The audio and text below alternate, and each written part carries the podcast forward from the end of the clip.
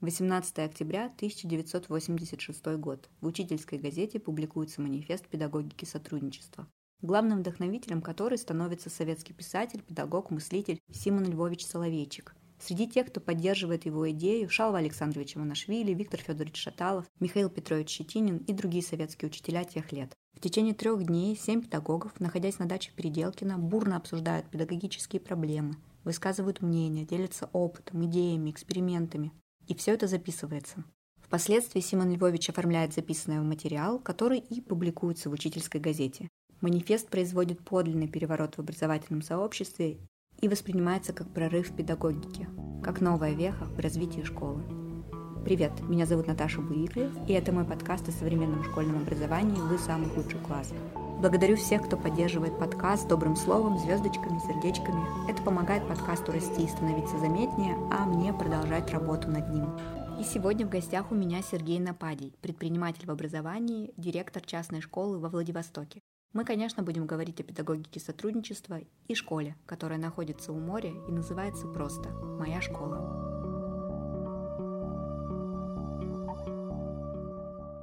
Сергей, привет! Благодарю, что ты так быстро откликнулся. И вообще я понимаю, что у тебя в Владивостоке почти ночь, а у нас только разговор затевается. Я когда продумывала тему педагогика сотрудничества, я сразу представляла, что мне нужны живые примеры того, как это может работать, как это работает, а не что-то такое а формат лекции. И следующий момент у меня был, так как тоже будет у меня гость. И тут на меня снизошло озарение, потому что у меня есть эта сцепка педагогика сотрудничества и Сергей Нападий и школа, моя школа Владивосток. Ой, ты говоришь, у меня прям мурашки, потому что для меня педагогика сотрудничества — это соловейчики, отец и сын. И то, что я где-то там, знаешь, сопричастен и ассоциируюсь даже, это безумно приятно для меня ты такой мой козырь в рукаве, потому что как раз-таки сейчас, когда мы будем разговаривать в основном про твою школу, про твою мою школу, мы и поговорим таким образом о педагогике сотрудничества. И все-таки, прежде чем я тебя атакую с этими вопросами про школу, давай такими широкими мазками, может быть, обрисуем педагогику сотрудничества, ее основные принципы. Ну, вот так как-то коротко, емко, чтобы сложилось представление для тех слушателей, кто совсем не знает, что это такое. Педагогика сотрудничества, на мой взгляд, это потолок гуманистической парадигмы, описанный на сломе, на завершении двух эпох советской, Советского Союза и, соответственно, образования в Советском Союзе, философии образования. И вот этой вот обрушившейся на людей свободы в начале 90-х. И, собственно, педагогика сотрудничества, она тесно связана с ее отцом Симоном Львовичем Соловейчиком, Хотя, как он сам потом писал во вступлении к манифесту педагогики сотрудничества, педагогика сотрудничества, в принципе, ее можно найти в словарях, этот термин, но он там на какой-то 328 странице. Ну, он вопрошает, почему на 328, когда это самое главное. Когда а, единственно возможный способ существования в образовании педагога и детей – это сотрудничать. Он дальше говорит такую штуку, что в сотрудничестве глубинно совпадают и цели воспитания и образования, и способы. Ради этого опыта и вообще все заваривается, чтобы вышел человек, который такой, а, так вот, вот так можно жить, сотрудничая. А что еще надо? И дальше я просто везде, где погружался в тексты педагогические, будь то азбука неформального образования Димы и Наташи Зицера, вероятностный мир Александра Михайловича Лобка, а школа будущего — это вот такое издание уже после смерти Александра Наумовича Трубельского, где собраны его статьи, размышления. Там все это тоже про совет школы, про парламент школы, про то, что человек не должен ходить на уроки, если он не понимает, зачем ему это. Вот этот кризис середины 80-х, собственно, из которого родилась вот эта идея встречи педагогов-новаторов, которые в разных уголках огромной страны работали про детей, в то время как страна кого-то там обгоняла, перегоняла, и цель всегда оправдывала средства что происходит, в принципе, и сейчас. Есть какая-то цель, очень мощная, там, стратегическая, жить, бороться, там, конкурировать. А есть человек. И по сути это противоречие вообще всей истории человечества. Мы вообще для чего живем? Ради человека или ради каких-то идей? И вот когда все образовательные системы строились на том, что мы должны там всех привести куда-то, всегда были люди, которые «да подождите, ну понятно, понятно, что мы должны многое узнать, понятно, что мы должны многое создать. Ну давайте про человека. И когда Соловейчик создает 1 сентября, которое выходит три раза в неделю, на 1 страницы, цитаты философов, там такие рассуждения, то есть там такая максимальная вера в интеллектуальный потенциал педагога, в его вообще мощь, что с этих страниц к тебе обращаются, как будто ты вершитель, автор. Меня это все разматывает. Я дважды был в издательстве, ходил по этим коридорам, где в одно историческое время Александр Михайлович Лобок, которого Симон Соловейчик называл педагогом столетия, и Людмила Владимировна Петрановская там сидели в разных отделах, там, условно, русского языка там, и педагогики. И вот меня это все так пробирает. И 94 год, за два года до смерти, он пишет еще манифест свободной личности.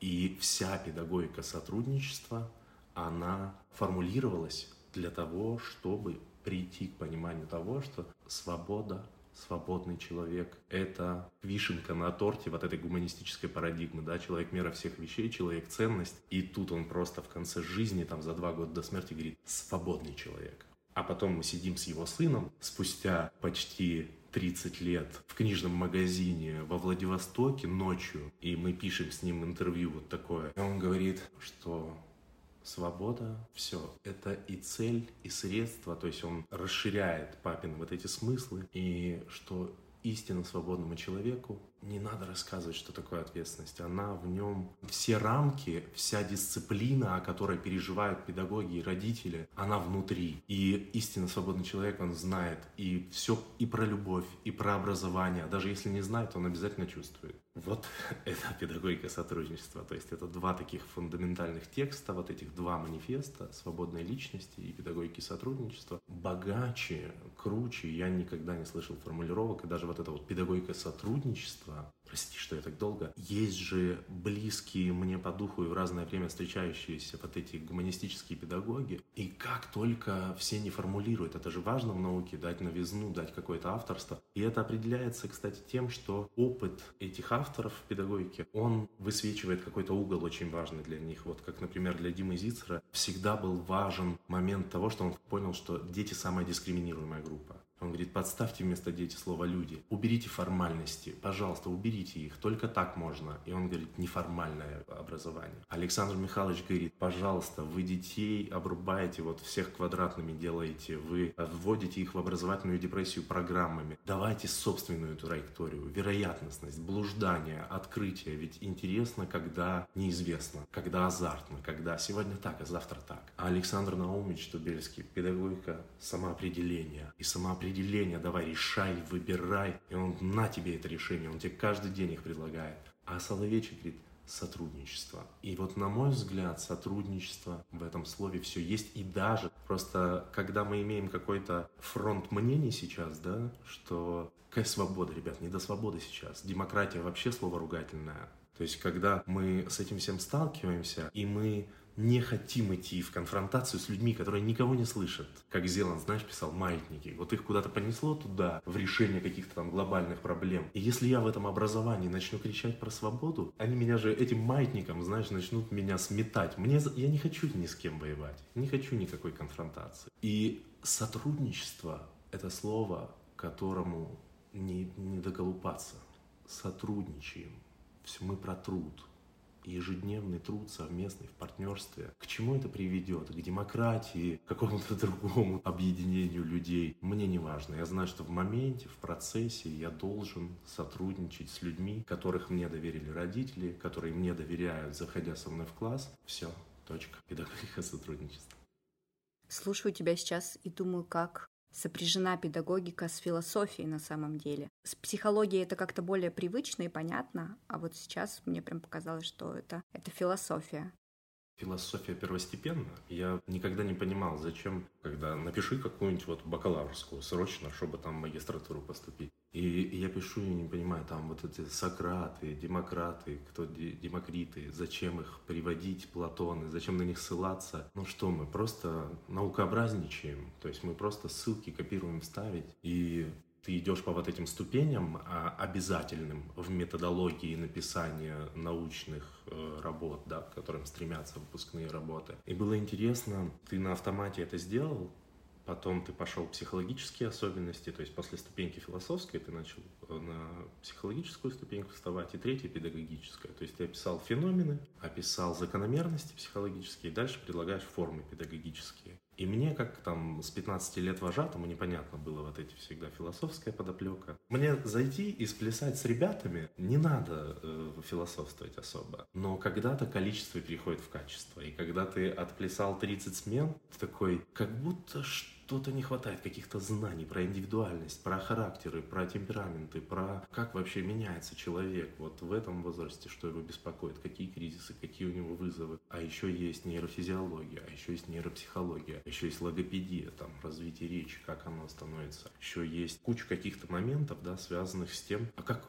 что в творчестве. Вроде, вроде мы привыкли какую-то самодеятельность. Я поставил номер, дети сплясали, кайфанули. Но я точно уже вижу, что это работает а как оно работает? Так становится интересно, ты разбираешься в каких-то сначала предметных основах. Семантика слова. Что такое творчество? Про что это? Неизменно, если ты в этом самоопределяешься, непременно ты погрузишься в то, что такое человек. А еще ты взрослеешь сам, и тебе 30, и ты такой, подождите, а я что за человек? А любовь как устроена? Детство как устроено? Как вообще дружба устроена? Как родина, вот отношения родина, страна, люди, конфликты. Как это устроено? Ну все, здравствуйте, ты пошел. Ты, если тебе действительно нужны ответы, а не чье-то мнение скопированное, ты непременно полезешь в эти источники все. Расскажи, как ты пришел в точку «буду открывать свою школу». Есть две линии в этой истории. Одна неосознаваемая, вдруг понимаешь, что с самого детства, в принципе, все к этому шло. А вторая очень понятная, такая житейская. Я был во фрилансе с образовательными проектами, то есть у меня был какой-то профориентационный курс, который я там продавал по школам. И ты вот такие штуки сделал, привез какого-то педагога-психолога, потому что у меня в этом потребность. Я организовывал семинары во Владивостоке с 2017 года и всегда делал, не знаю, почему я так делал, но потом понял, понял, что интуиция не подвела. Я делал один для родителей, один для педагогов. Потом окажется, что это мои кадры будущие. Но я делал это, что мы же должны профессиональным сообществом чуть-чуть что-то узнавать. И меня когда-то пробрал вживую Шалва Манашвили. Значит, все должны его посмотреть. Пожалуйста. Это же все ты понимаешь, зачем ты в профессии. Я думал, что я вот так примерно, а у меня еще посыпались какие-то заказы от администрации прикольные, там мы думали уже приложение профориентационное разрабатывать. Очень интересно было, но у меня дочери исполнилось 5. Она у меня такой очень чувствительный ребенок, и до 5 ее особо, ну, не волновало общество. Брат младший, все, они дома там кайфуют. Таня, моя жена, она как так всегда их обволакивала. И тут мы понимаем, что ну ее уже тянет куда-то людям, даже при всей вот этой чувствительности, нерешительности в контактах. Мы начали ходить по частным детским садам и школам. Школ таких еще не было, которые там с четырех лет, как мы сейчас. Я бывал в школах, но я все равно всех процессов изнутри не видел. А здесь ты приводишь человека и, ну, пяти лет, и начиная со входа видишь, что не всегда специалисты понимают, как встретить, как э, сопроводить ребенка в адаптации, как сопроводить родителя в адаптации. Я просто смотрю, и как-то это так совпало, что еще в профориентационных тренингах я, я детей знакомил с предпринимателями, и они очень четко формулируют, вот наши мощные владивостокские предприниматели, так, знаешь, как по-другому, сделай сам. Где-то у тебя там в затылке сидят слова профессора там с третьего курса, что единственный путь педагога это авторская школа. Как-то это все так совмещается, и ты такой, ну я думал, что будет школа, когда мне будет, наверное, лет 50, 50 я буду в такой шляпе фиолетовой, в вельветовом пиджаке, вот с такими седыми боками. А здесь просто жизнь тебе говорит, ну, Серег, ну, ты уже все виды опыта, да, там и фриланс, и предпринимательство на какой-то зачаточной стадии, и опыт работы в городской школе, в частной школе. У тебя уже все было. Ну, просто ну начни, ну вот для своего ребенка хотя бы. Все, я позвонил Диме Зицеру, говорю, Дим, пожалуйста, можно я к тебе приеду, посмотрю, как у тебя это все. Дружище, будет один день, часа три не больше. Я говорю, мне хватит. Я взял билеты до Питера, поехал и понял, что вот все вот эти заведения, что я у нас смотрел, не подходили мне действительно. Ну, то есть я был прав, вот оно место примерно, как должно быть у меня. И какая она получилась, моя школа? Знаешь, меня, ну, меня же много про нее спрашивают, и мне всегда хочется рассказывать, не повторяясь. И вот на сегодняшний день приходит, когда семьи знакомятся, часто, ну, или дети, или родители, они проходят и говорят, блин, нам нравится. Ну, то есть они видят стены, видят там какая жизнь, там начеркано, тут что-то приклеено, какое-то объявление, знаешь, такой кривой рукой с половиной букв отзеркаленных там с пропущенными гласными о том, что будет какой-то сейчас сферический концерт на пять минут. Тут валяются какие-то пуфики из книжек построен в библиотеке какой-то дом. Они проходят и говорят, ну, вообще мне нравится. Я говорю, мне тоже. Чтобы ты представила, это многоэтажный дом, это арендованное помещение, мы его взяли полностью черновое. И там вот эти монолитные бетонные стены, и мы постарались этот бетон сохранить. И это все сделано так, что даже если ребенок вдруг возьмет турбинку и начнет вот так ходить там и полосовать стены, просто сверлить их там, пилить, это только украсит. Вот так сделано. И все можно легко подкрасить, что мы сейчас делали в августе. Все какое-то такое с яркими пятнами, но при этом с бетоном, вот с этим белым блоком, лофт, в котором видно, что заехали какие-то коллектив каких-то творческих ребят, которые создают свое арт-пространство, и там педагоги его наполняют, дети его наполняют. И ты не всегда, я вот уже сейчас там приходит какая-то семья, я провожу для них экскурсию, мы общаемся, знакомимся, и я в моменте, о, ничего себе, что здесь появилось. То есть и там постоянно что-то меняется. Поэтому это место как вот, как среда, как стены, очень живое.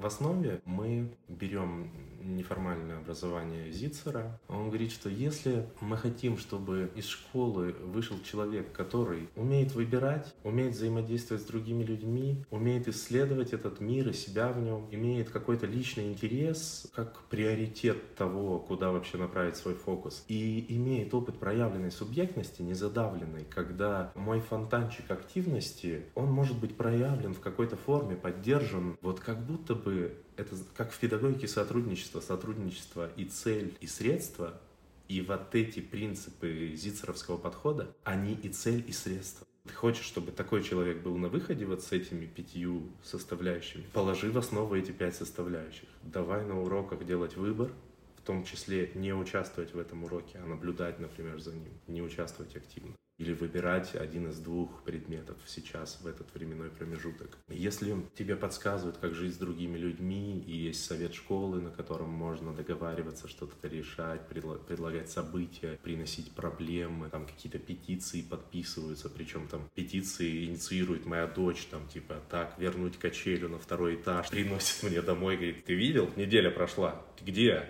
Где качели? Ну, то есть вот этим проявленностям вот этих пяти составляющих я радуюсь ежедневно. Родителям рассказываю, что может быть какая-то просадка в то, что называется программой, да, то есть мы можем предметно что-то, ну, не пропустить. Мы можем это не затаскивать, не делать это, опять же, главной целью этих встреч то, как они выполняли это задание, для нас важнее, выполнили они его или нет. Это такая изначальная база, очертившая нам, что для нас важно будет в нашей школе. А дальше, чуть позже, в 2017 году, я вот познакомился с Александром Михайловичем Лобко. Это человек, ну, он гениален со всеми вытекающими. Там ты, если посмотришь выступление вживую, он может там даже иногда разрыдаться. Когда он заходит, вот, знаешь, в школу, ходит там как кот просто вынюхивает, подходит, говорит, лента времени, вы с ума сошли, вы не так работаете с ней, все по-другому должно быть. Приходит, оттягивает теннисный стол, начинает на нем мелом там рисовать нам, что такое сложение. Начинает нам вот эту математику начальной школы, нас, ей, взрослых людей, которые учились в обычных школах, начинает нас этой математикой удивлять, и ты потом лезешь в его тексты, вероятностный мир, другая математика. Мы понимаем вообще, наконец-то, это единственный человек, который мне объяснил, почему русский и математика — это самый главный предмет. Русский язык, начиная с четырех лет, и школа с четырех лет — это возможность внутренний мир ребенка в его оригинальной речи сделать тканью уроков на которой ты потом можешь орфограммы изучать, удивляться знаком препинания, заглавной букве, там еще что-то. Просто в 4 года, слушая, про что ребята играют, записывая за ними на доске или в тетрадке их удивительные, оригинальные предложения. То есть мы и сейчас это делаем. Я в этом году взял первый класс, не поверишь. Я работаю педагогом начальной школы первую половину дня. Ну это кайф. Я его достаю вот эти игры, у него там разработаны собственные игры. Софушка маленькая, там ей вот только 7 лет сейчас исполнится, и она слово «стакан» угадала в игре. Мы загадали, то есть там картина, буквы можно лепить и загадывать слова. Но такое правило есть. Слово живет только в предложении. То есть, когда ты разгадал, угадал слово, ты должен придумать с ним предложение. Причем не она его угадала, я его угадал, придумал свое предложение. Она такая, подожди, подожди, у меня есть свое. В стакане был налит хрустящий сок. И я понимаю, что хрустящий сок нельзя не записать. Я говорю, пауза, я иду к доске. И все, ты понимаешь, мы с ним дальше, с этим э, предложением про хрустящий сок, там мы что угодно можем делать. В плане синтаксиса, лексики, орфографии, морфологии, что угодно. И нам, заметь, не надо покупать учебники, в которых есть предложение шел осенний дождь, мама мыла раму, потому что мы можем породить собственные тексты, которые выполнят все принципы неформального образования, там будет субъектность ребенка, там будет интерес, выбор это предложение брать или это предложение брать, а не только упражнения подряд. Там будет взаимодействие, потому что мы это совместно родили, дополнили, перебили друг друга, записали и исследование, потому что это исследование внутреннего мира, исследование слов, почему они такие. Мы там можем ударения, гласные, согласные. А математика, сейчас два слова про нее, у него есть книга «Другая математика». Кстати, коллеги, они все в бесплатном доступе на его сайте AL Labok латинскими буквами. Математика, это я так для себя понял, возможно, автор мне потом леща отвесит за это, но математика, она про порядок в этом мире. Он даже говорит, уважаемые родители, вы когда приходите в комнату ребенка и просите навести порядок, вы какой просите навести порядок? Это же у вас в голове, видимо, на каких-то полках как-то лежат вещи. Попросите его навести свой порядок. И вы, говорит, удивитесь логике, которую он использует. И он говорит, что ребята, а как же важны допонятийные формы мышления в начальной школе. Вид допонятийного мышления – коллекционирование. Когда ребенок говорит, ну это лежит рядом с этим, ну просто потому что это красиво. И это потрясающе. Ну и все. Я, понимаешь, я забурился туда, я схожу с ума. Это какая-то, это просто магия. А дальше я в этой магии просто как статист вычеркиваю то, что требует в ГОС. Вот на сегодняшний день моя школа – это вот эти два основных подхода, наполненные, знаешь, как воздухом, а, смыслами педагогики сотрудничества. Я должна сказать, что ты такой влюбленный. Колоссальное удовольствие тебя слушать. У тебя там уже ночь на дворе. Ты, значит, с детьми отработал с утра, директором поработал, еще, наверное, куча разных забот, хлопот.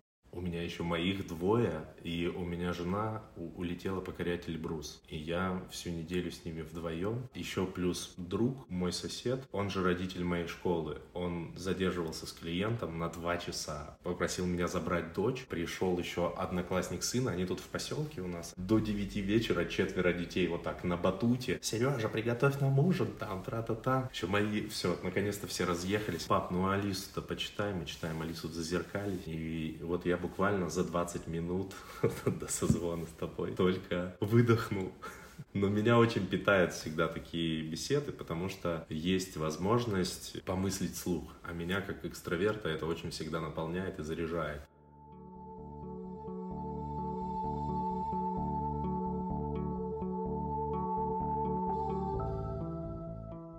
Знаешь, у меня есть болевая точка вот во всей этой истории про школы. Я сама работала в частной школе. Взаимодействие с родителями. Я долго училась тому, чтобы это перестало быть борьбой, скажем так. Расскажи, как ты общаешься с родителями. Я думаю, что у всех есть много вопросов, много тревоги. К тебе приходят с вопросами о том, например, а чему ребенок научится к концу первого класса, а почему он буквы не соединяет, где вот эти вот отступления, две клеточки сюда, четыре сюда. Как ты с ними общаешься? В чем здесь сила?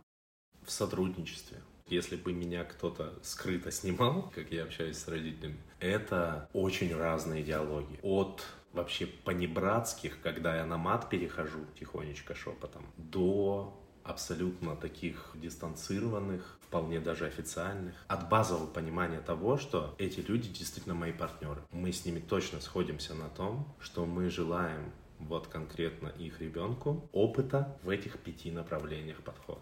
То есть мы базово на первом собеседовании договариваемся про это. Вы слышали что-то про школу? Вы знаете про что школа? Давайте я вам расскажу. Какие у вас ожидания? Если программа, расписание, это не к нам. Я даже в этом году на собрании, я говорю, ребят, я на четвертый год пришел к тому, что я готов признаться, мы слабее всех школ по программе. Конечно, это неправда, но я хочу снизить ваши ожидания, чтобы вы вообще забили на это. И я сделал для них, у меня в телеграм-канале висит, я сделал такой, в одной картинке, вот на этом же планшете, я накорябал весь в ГОС первый четвертый класс на одной картинке. Все, говорю, ребят, вот 4 года, вы представляете, если мы с вами понакупили учебников от издательства, 18 рабочих тетрадей к каждому учебнику, и начинаем закармливать этим детей, мы приехали. Если я для себя как специалист, как эксперт, который даже до смешного диплом получал, разбирался в этом, если вы мне доверяете моему опыту. Вот я вам показываю, смотрите, государственный стандарт, федеральная образовательная программа начальной школы требует вот это. Это очень мало. Если каждая гласная буква должна иметь свой урок, и мы после А должны перейти к Е, а потом к И, и детям на этом моменте уже тошнотворно, ну я же могу позволить себе как специалист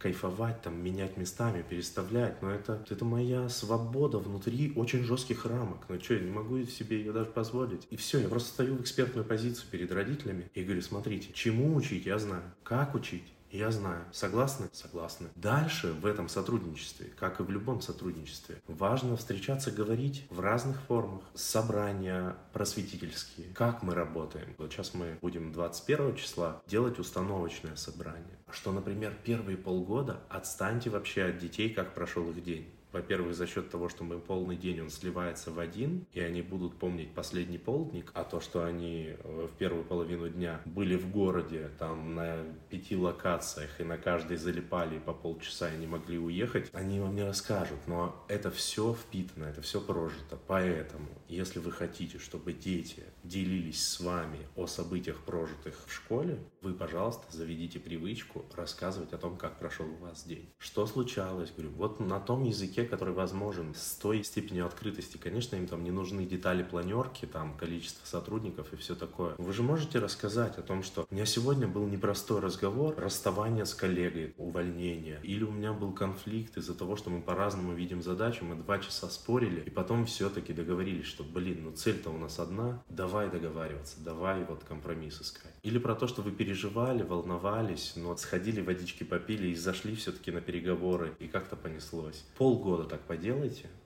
и вы ошалеете, как быстро это станет тканью жизни в семье, традицией доброй, ежедневной, ежевечерней. Такие моменты на установочном собрании про то, как, если ребенок, например, то, что называется на языке родителей, приносит что-то плохое, плохую новость. Меня ударили, я не наелся, я еще что-то. Мы всегда говорим, дорогие, мы на любой ваш сигнал отреагируем, проверьте себя, что у вас нет дома такой зависимости, связанной как раз-таки с оценочностью. Это бич современного общества, да. Мы людей оцениваем, ну, типа, это толстая, это тупой, это там мажор, это туда-сюда. Это все идет из школьной оценки, из молодцы, умницы, троечники, двоечники. Люди привыкают лепить ярлычки. И происходит ужасная вещь. Ребенок, который что-то классное сделал, допустим, постарался как-то, да, в работе, там раскраску до миллиметрика, там сидел, корпел над ней три часа. Он приносит ее, показывает, пап, смотри, что сделал. Он говорит, молодец. В другой вечер приходит ребенок и говорит, я не наелся.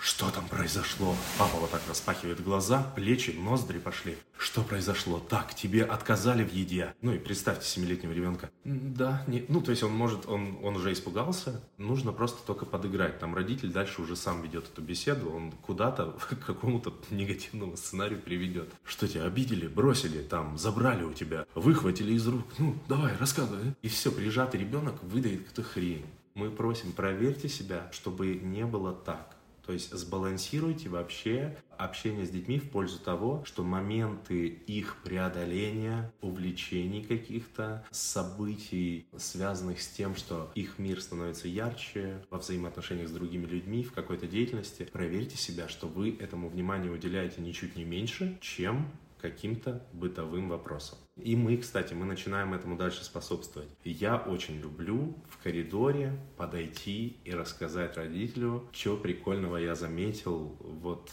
именно не связанного с предметными делами, а вот такими жизненными, скажем так, ситуациями, когда человек кого-то поддержал. Или он боялся и преодолел. Или он шел, увидел, что я там что-то прикручиваю, выхватил у меня шуруповерт и там давай сам закручивать, там что-то промазал там половину, руку себе стесал, но все равно докрутил. И теперь ходит, радуется, что это вот им прикручено в школе. Помимо вот таких историй, есть обязательные встречи раз в полгода в формате семья, два педагога, директор. Даже если нечего сказать особо, да, родителям, ну, нам есть что сказать, потому что педагоги ведут дневники, они рассказывают о детях, с которыми я ежедневно в контакте в работе. Плюс можно встречаться, показывать, как работают вероятностные технологии. Что это за игры? Потому что когда люди слышат, мы играем в игры, они такие, ну понятно. И, собственно, ну, встречи проблемные, очень разные. Они могут быть связаны с тем, что педагог попросил, у него накопился какой-то э, комплекс наблюдений, который важно вместе с родителем поразмять. Разница, да, какая? Не пожаловаться на ребенка, что он какой-то не такой, а просто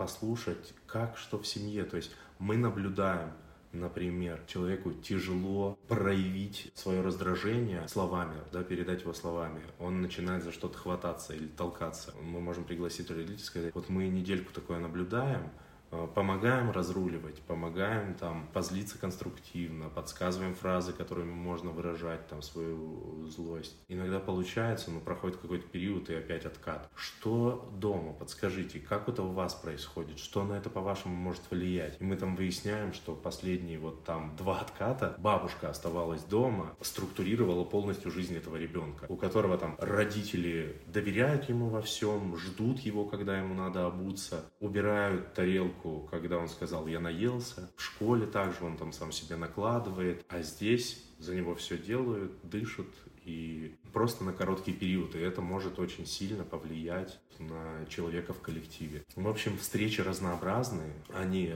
как я вначале сказал, очень различаются по степени отношений, по палитре отношений, которые у меня есть с конкретными родителями, потому что там есть и мои друзья, и люди, которые иногда я вообще не понимаю, зачем им это, но они так не живут, как мы живем, но они как-то так любят человека своего родного, что они такие, я вижу, что с ним иначе нельзя. И как-то приходится искать такие формулировки и мягкие контакты, но при этом твердые в своих обоснованиях, в своих аргументах, что ты по человеку, по ученику, по этому ребенку ребенку видишь, не зря я здесь не встаю принципиальную позицию, что типа вы не в подходе, до свидания.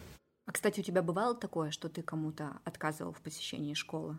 Видишь, я с детства, я очень хитрожопый в общении. Потом я узнал слово эмоциональный интеллект. Но как-то удается, не принижая себя, признаться человеку так, что, слушай, ну вот нам это важно, и я допускаю, что ты, наверное, про другое. И я, видя, что человек, ну вообще хочет, во-первых, просто ребенка сбагрить, во-вторых, чтобы ему накидали кучу там уроков, а он мог прийти и проконтролировать такому человеку я скажу, что мы здесь разгильдяйствуем, бездельничаем, и сотрудники вообще молодые и экспериментаторы. А человеку, который там, допустим, очень частая история, то есть приходит человек с кучей требований, потому что это собеседование и первая встреча, он их очень неловко озвучивает. Ну вот это-то, вот это-то у вас будет? Будет. Но судя по тому, как вы это спрашиваете, могу предположить, что может побыть какое-то время, а потом перестать. Вы как к этому? А, а вы как-то подстрахуетесь?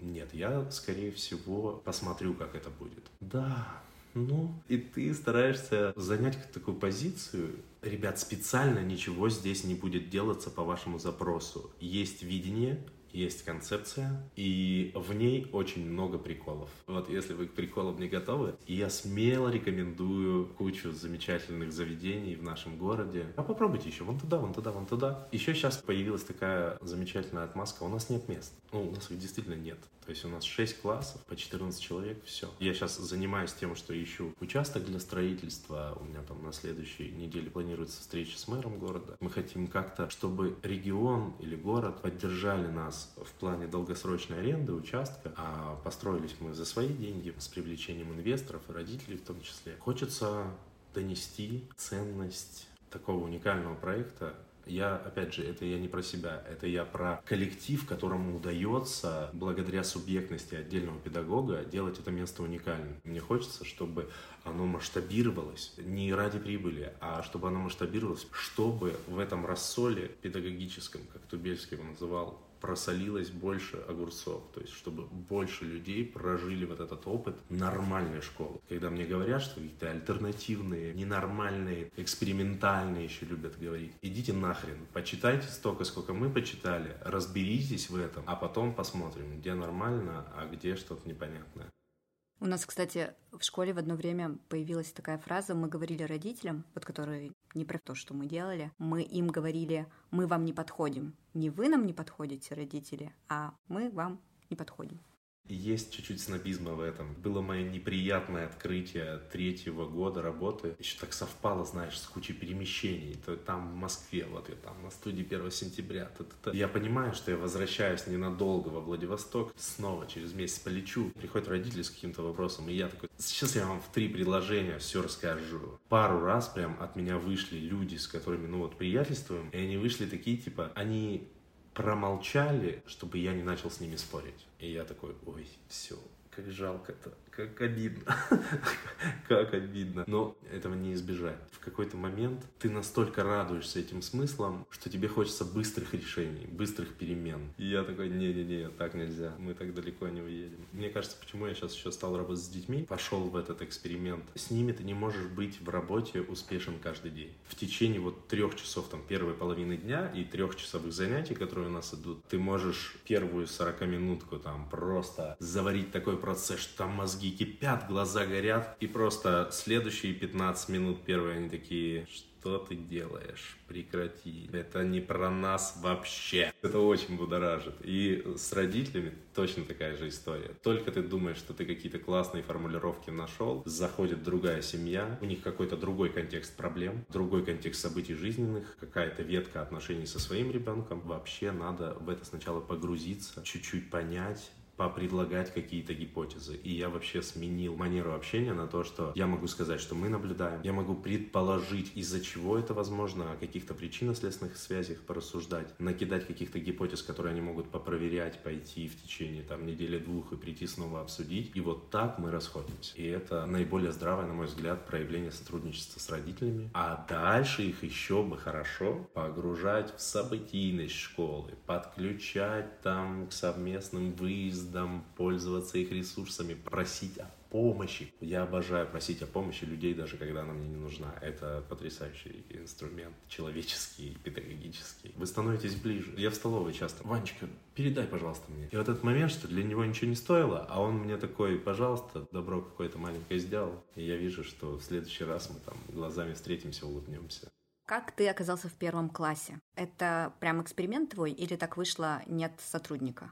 Нет сотрудника. Произошла такая история, что на классе 6 лет работали парень и девушка. Парень вынужденно эмигрировал. Я думал, он пойдет в педагоги начальных классов, и это была бы уникальная история. Парень, педагог начальных классов. Женечек переехал в Грузию, пусть все у него будет хорошо. И работала Машечка с ним. Маша и сейчас продолжает. Я ее попросил остаться с этим классом, ну вот в позиции такого куратора, который их давно знает и поддерживает. И она очень мощный педагог творчества. Она не выбирает начинает лезть в содержание начальной школы, потому что не в этом ее сила. Ее сила в событиях, ее сила в творчестве, вот ручном. Они там могут, я не знаю, неделю шить платье для кукол Барби. Я пригласил еще парня, который ведет спорт. И у нас сейчас три педагога на этом первом классе. Парень свеженький, он только вот закончил вуз, пришел к нам. Маша вот со своим опытом. И я со своим опытом. Вот за последние два года я очень хорошо разобрался, про что живет начальная школа. Как она устроена. Марьяна Михайловна Безруких, которую я вот благодаря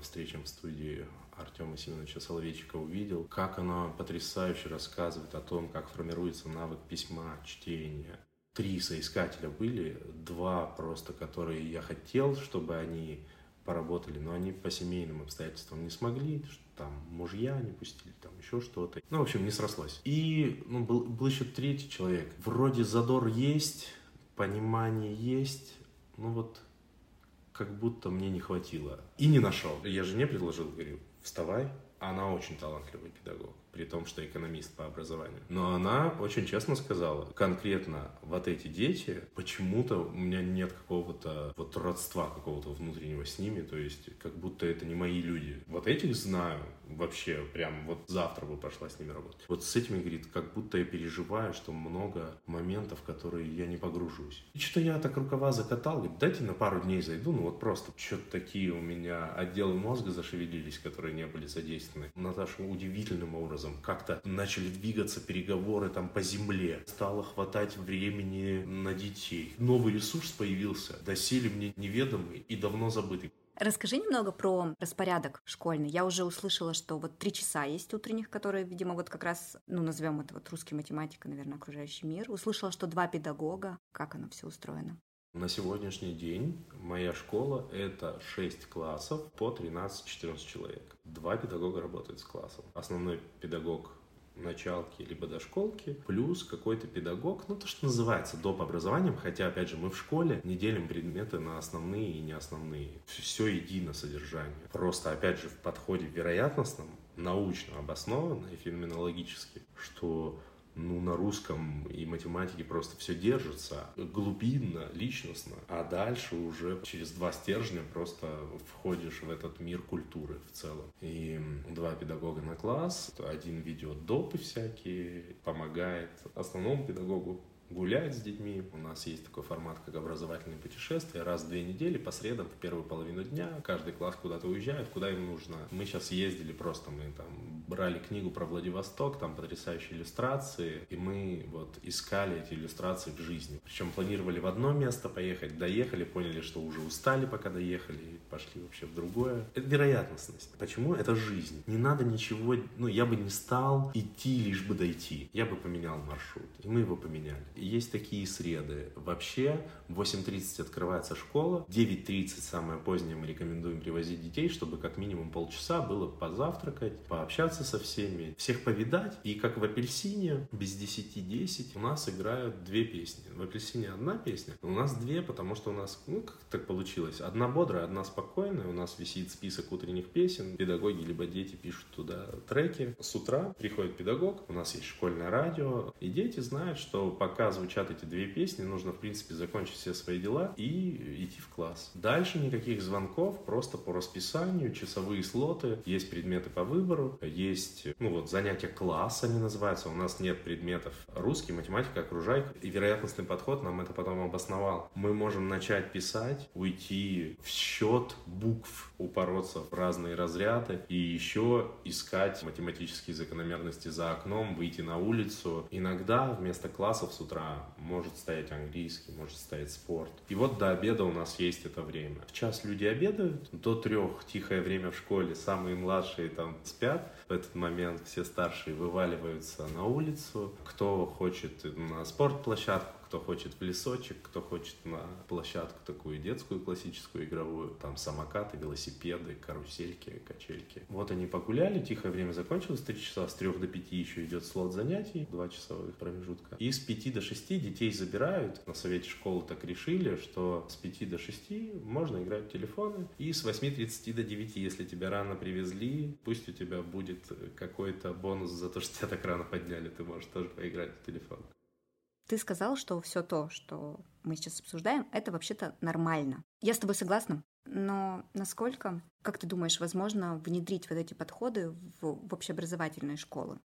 Я про это думал, и если бы я был, допустим, министром образования края, что бы я начал делать? Я начал думать и понял, что я не внутри. У меня ну, есть какие-то представления из моей позиции авторской. Авторской не, опять же, не снобистски, но просто это объективно, это авторская школа. Я понимаю, что я далеко не общеобразовательное учреждение. Если бы возникла такая задача, и я бы погрузился просто в особенности, и что-то бы, наверное, предложил. Именно на уровне систем. Работа с системами предполагает понимание структуры, определение, какие подсистемы там связаны. Я бы здесь просто в основу положил теорию решения изобретательских задач. Вот такие есть законы развития системы, такая структура, еще вот такие формулировки, как сформулировать идеальный конечный результат, как он достигается, где какие издержки от того или иного решения. Это все, то есть вот опять же, становишься в управлении или пробуешь сам, или привлекаешь экспертов. Профессиональные мастера ТРИКС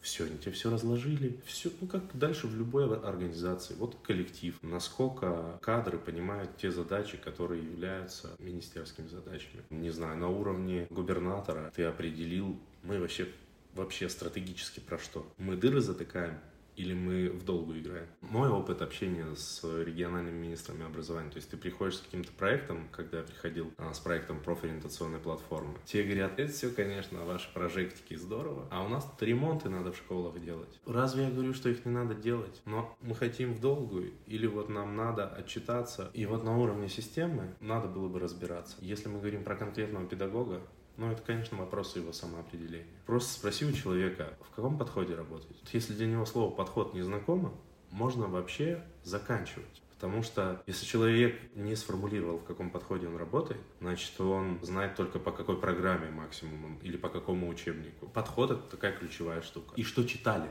Потому что если вы ничего не читали ни про детство, ни, ни про психологию, ни про педагогику, просто я люблю детей, они любят меня. Что еще надо вам сказать про понимание детства? Будем считать, что мы пофантазировали. Мы пофантазировали, что те, кто занимается каким-либо делом, господи, пусть даже работой, ну просто на секундочку задаются вопросом, что я делаю и как, и что будет потом. Твои учителя сейчас такие, да? Самоопределяющиеся. Ну, странный, конечно, вопрос. Ты про моих хочешь узнать? Да, да, да. Это люди, с которыми мне интересно отдыхать, бывать где-то. Просто интересные люди. И, естественно, самоопределяющиеся потому что это одно из направлений работы директора управленческой деятельности с человеком формулировать те цели, которые он ставит себе в работе. И есть люди, которые те сформулировали, а есть люди, которым надо просто ну, помочь, докрутить, предложить что-то почитать, опять же, подразобраться, посопровождать. Но в любом случае, это люди, как Слава Полунин говорит, с которыми хочется обняться. Это базовый критерий. О чем ты сейчас мечтаешь? Какие у тебя планы, мечты? Мечты я обожаю про это думать. Я хочу в короткую сейчас, на перспективе трех лет, конкретно был найден участок, разработан проект, собраны средства. Перипетии не важны здесь. Это произойдет точно, либо просто альтернатива этому, что меня машина сбивает. Все, вот просто, ну, без вариантов. Я не могу этого не сделать. Недавно был такой прикол, что я что-то обедал с видом на море и думал про то, что, ну, увидел школу-корабль. Я, во-первых, сформулировал, что школа вот эта большая, которая сейчас построится, она должна быть у моря, хотя бы видно должно быть из окон моря, потому что мы живем у моря, иначе зачем школа не у моря, в городе у моря. А потом, когда я сформулировал, у этого моря будет пристань, и я туда подвезу пару старых каких-то катерочков, списанных, чтобы дети там могли лазить. И дальше такой школа-корабль, круизный лайнер, который отправляется в кругосветный плавание. И там происходит образовательный процесс, погружаются в это все. Это вот такие профессиональные штуки. Я мечтаю, чтобы, ну, это такая наивная история, чтобы просто люди чуть-чуть как-то добрее, что ли, были. Хотя бы на чуть-чуть. Книга прошлой недели, Альбер Камю «Чума», и там какой-то из персонажей говорит, Господи, я, я понимаю, что происходит столько бедствий и ужаса. Я мечтаю только о том, чтобы я как можно меньше в этом участвовал. Какая-то такая история, что люди чуть добрее. Мне ничего не надо больше.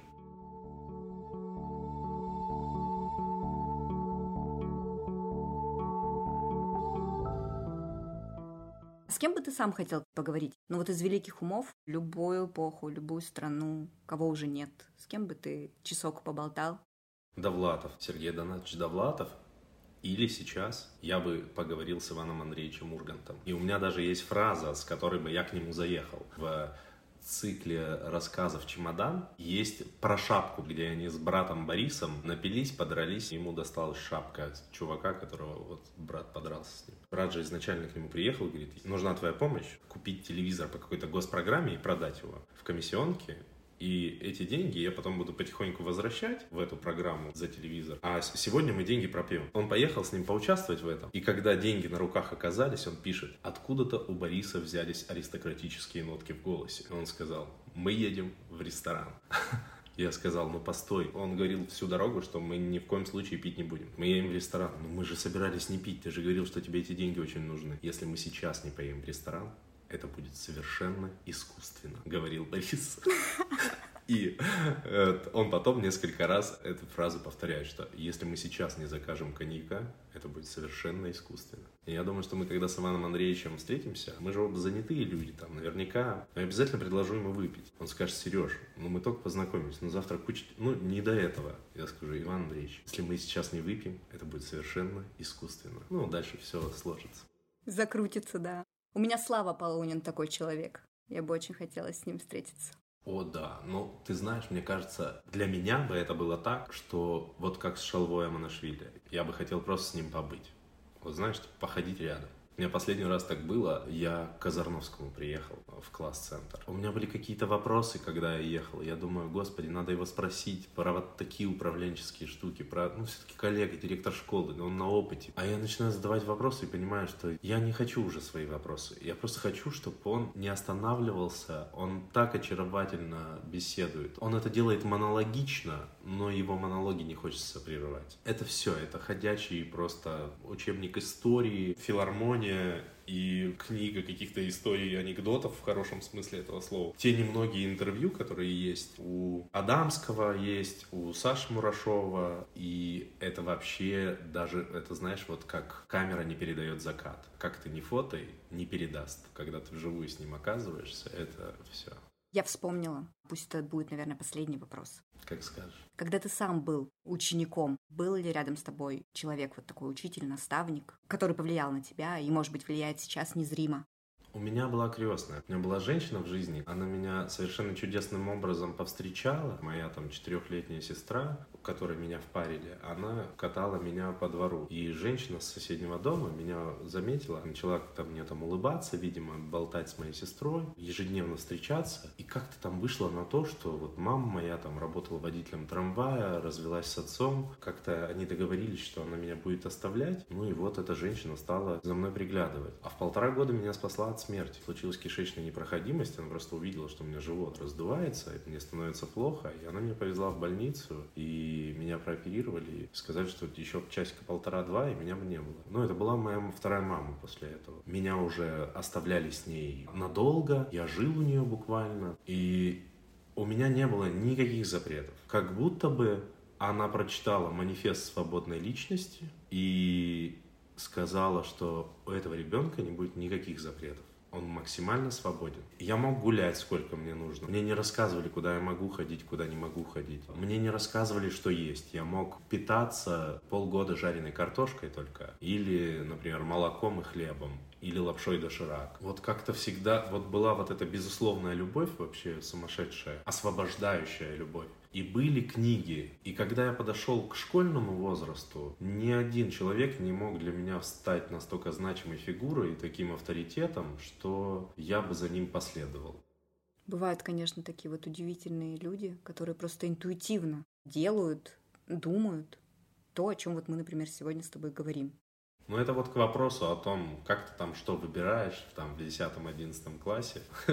Все выбрано за тебя. У меня есть такая мысль, что я бы много кем мог быть. Могу мебель своими руками делать. Мне нравится какая-то штука, когда ты что-то вот построил, блок положил, зашпаклевал, и ты видишь, как появилась стена. И это очень понятная такая торкучая деятельность. Чего-то не было, и ты это построил. Есть прикольные штуки, связанные с перемещениями, с общением с людьми, с какими-то проектами. Но, на мой взгляд, круче педагогики ничего нет, потому что ты можешь с абсолютно интересными людьми, лишенными опыта того, что что-то не так, там, у меня не получится, там, то-то-то. С абсолютно заряженными людьми, готовыми на все, ты можешь перепробовать все в этом мире. Сейчас перефразирую фразу из твоей школы, из твоей моей школы. Стоп, мне приятно. Взаимно. Вообще-то я, к сожалению, не была во Владивостоке, и теперь мне хочется туда, даже больше к тебе в школу, чем увидеть океан. Приезжай. Благодарю всех, кто послушал сегодняшний выпуск. Буду рада, если вы подпишетесь на «Вы самый худший класс» на вашей любимой подкаст-площадке. Напомню, что у подкаста есть свой телеграм-канал. Заглядывайте, подписывайтесь и, надеюсь, я буду активнее его вести. Ну а пока услышимся через две недели. До связи.